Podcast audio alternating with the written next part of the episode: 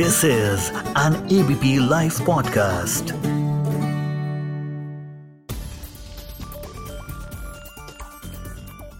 दोस्तों, एक सवाल का जवाब दीजिए। अगर आपको कोई टेलीविज़न सीरीज़ पसंद नहीं आती तो आप क्या करते हैं? आप चैनल बदल देते हैं। चलिए, एक और सवाल का जवाब दीजिए। अगर आपको लगता है कि किसी सीरीज़ से आपकी धार्मिक भावनाओं को ठेस लग रही है तो आप क्या करेंगे?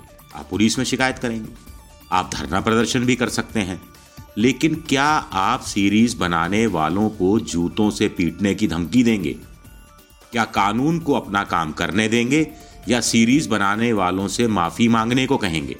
सवाल बहुत से हैं, जवाब भी बहुत से हैं। लेकिन लोकतंत्र में सवाल पूछने का एक सलीका होता है और जवाब देने का भी एक तरीका होता है। नमस्कार, आप सुन रहे हैं एबीपी लाइव पॉडकास्ट और मैं हूँ आपका दोस्त विजय विद्रोही। आप समझ ही गए होंगे कि हम बात कर रहे हैं तांडव सीरियल की। तो चलिए हम अपनी खास पेशकश न्यूज़ इन डेप्थ में इस मामले की गहराई से पड़ताल करते हैं। पहले मैं साफ़ कर दूँ कि मैंने तांडव सीरीज़ के पूरे नौ एपिसोड देखे हैं, गौर से देखे हैं। मुझे लगता है कि जो लोग विरोध कर रहे हैं, उनमें से बहुतों ने सीरीज़ देखी तक नहीं है। एक भी एपिसोड देखा नहीं है या फिर एक दो एपिसोड देखे हैं, या फिर पूरे नौ एपिसोड उस गहराई के साथ नहीं देखे हैं, जैसा कि मैंने देखे हैं। अगर देखे होते तो इस तरह शोर नहीं मचा रहे होते। वैसे भी जिस सीरीज़ के नौ एपिसोड हों, उसमें से अपने मतलब के एक दो डायलॉग छांट कर आलोचना करना ठीक नहीं है। ये तो बात का बतंगड़ बनाना हुआ या फिर अपनी राजनीति चमकाने की कोशिश करना हुआ। मैं ये बात इसलिए कह रहा हूँ क्योंकि कोई भी चीज़ संपूर्णता में देखी जानी चाहिए। खंड खंड में चीज़ों को देखेंगे तो पाखंड ही ज़्यादा नज़र आएगा। ओटीटी पर तांडव सीरीज़ को लेकर देश भर में तांडव हो रहा है। हिंदूवादी संगठनों का कहना है कि उनकी भावनाओं को ठेस पहुंचाई गई है। बीजेपी और विश्व हिंदू परिषद इस बात को ज़ोर शोर से उठा रहे हैं। दलितों का कहना है कि दलितों के खिलाफ ऐसा कुछ दिखाया गया है, जिससे दलितों का अपमान होता है। दलित संगठन और मायावती इसे ज़ोर शोर से उठा रहे हैं। लेकिन लेफ़्ट के लोग चुप हैं। कांग्रेस भी चुप है।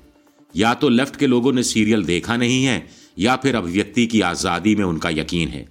यही बात कांग्रेस के लिए यकीनी तौर पर नहीं की जा सकती, क्योंकि अभिव्यक्ति की आज़ादी की व्याख्या कांग्रेस बीजेपी की तरह करती रही है अपने अपने मतलब के हिसाब से। पहले तांडव सीरीज़ की बात करते हैं। इसमें एक राजनीतिक पार्टी बताई गई है जहाँ सत्ता के लिए संघर्ष चल रहा है। कौन बनेगा प्रधानमंत्री की लड़ाई चल रही है? हैरानी की बात है कि पूरे नौ एपिसोड में केवल सत्तारूढ़ पार्टी का ही ज़िक्र किया गया है। विपक्ष को कहीं दिखाया तक नहीं गया है। यानी सत्तारूढ़ पार्टी में पक्ष भी छुपा है और विपक्ष भी।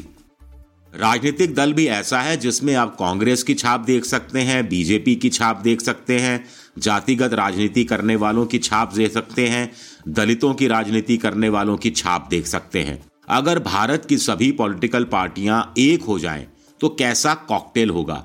इसका स्वाद तांडव में लिया जा सकता है। एक और कहानी साथ साथ चलती है। वो है वीएनयू यूनिवर्सिटी के छात्र संघ चुनाव की। यहाँ लेफ़्ट और हिंदूवादी संगठनों की छात्र संघ इकाइयों के बीच मुकाबला दिखाया गया है। जवाहरलाल नेहरू यूनिवर्सिटी, जेएनयू के मुकाबले वीएनयू। तो जेएनयू का आभास साफ़ तौर पर मिलता है। शिवा के रूप में जो कैरेक्टर है, वो लेफ़्ट की तरफ़ से है, जो कन्हैया की याद दिलाता है। आज़ादी के नारे भी जेएनयू की तर्ज पर लगाए गए हैं। भूख से आज़ादी, बेरोजगारी से आज़ादी, जातिवाद से आज़ादी, पूंजीवाद से आज़ादी गरीबी से आज़ादी। सबसे ज़्यादा ऐतराज हिंदूवादी संगठनों को हो रहा है, लेकिन साफ़ नहीं है कि विरोध आखिर किस बात को लेकर है। कहा जा रहा है कि शिव का रूप धारण करके शिवा कहता है कि सोशल मीडिया पर राम जी के फॉलोअर्स की संख्या बढ़ रही है। ये डायलॉग शिवजी राम जी से कह रहे हैं। अगर वास्तव में इसी बात पर ऐतराज है तो समझ से परे है कि किस बात पर ऐतराज है। क्या ऐतराज इस बात पर है कि किसी कैरेक्टर को शिवजी का रूप कैसे धारण करवाया गया? तो जवाब यही है कि ऐसा पहली बार नहीं हुआ है। क्या ऐतराज इस बात से है कि शिवा का कैरेक्टर निभाने वाला अभिनेता मुस्लिम है? कोई खुलकर बोल नहीं रहा है, लेकिन हर कोई बोल रहा है। सवाल उठता है कि क्या हम हिंदू इतने छुई मुई हैं जो एक दो डायलॉग से मुरझा जाएँगे? क्या हम हिंदू इतने कमज़ोर हैं कि एक दो डायलॉग से हिंदू धर्म संकट में आ जाएगा? क्या हम हिंदू इतने डरपोक हैं कि एक दो डायलॉग से इस कदर डर जाएँगे कि सीरीज़ पर रोक लगाने की मांग करने लगेंगे। अगर इन सब सवालों का जवाब हाँ में है तो ये हिंदू धर्म के लिए चिंता की बात है। अलबत्ता ये सवाल ज़रूर उठाया जा सकता है कि आखिर हर कोई हिंदू धर्म को लेकर इतनी आज़ादी क्यों लेता है? किसी अन्य धर्म को लेकर विवाद में क्यों नहीं पड़ता है?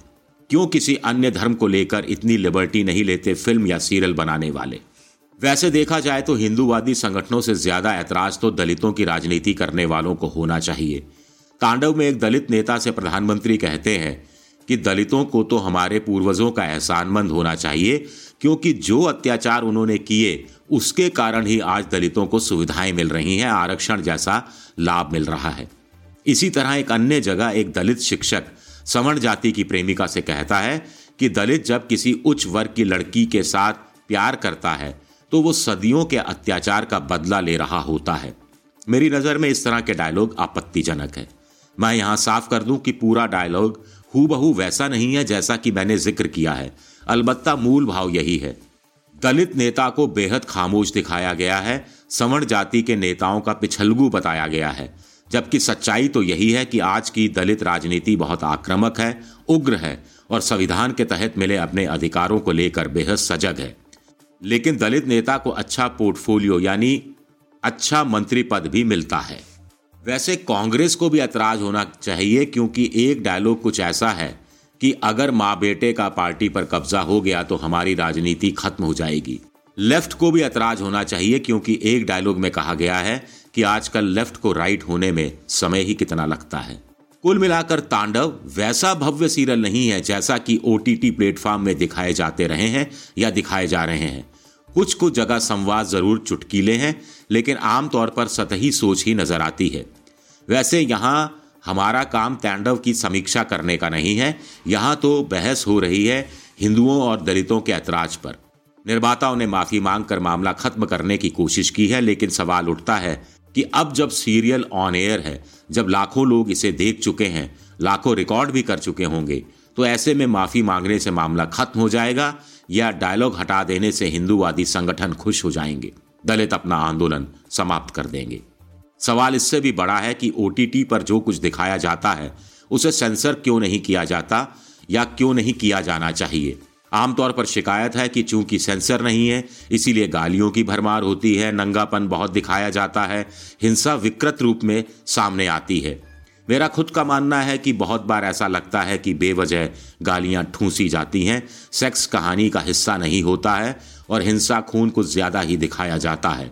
जहाँ संकेतों से काम चल सकता है, जहाँ प्रतीकों का सहारा लिया जा सकता है, वहाँ भी माँ बहन की गाली बेडरूम सीन और गला रेतने के क्लोज शॉट दिखाए जाते हैं।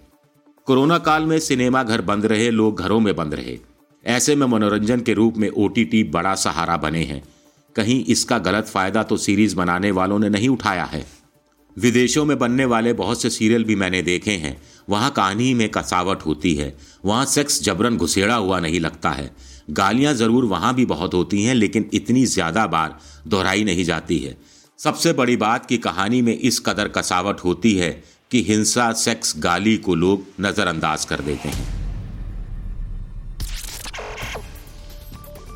न्यूज़ एंड डेप्थ में इस हफ़्ते इतना ही। अब अपने दोस्त विजय विद्रोही को आप इजाज़त दीजिए और सुनते रहिए ABP live podcast this is an ABP live podcast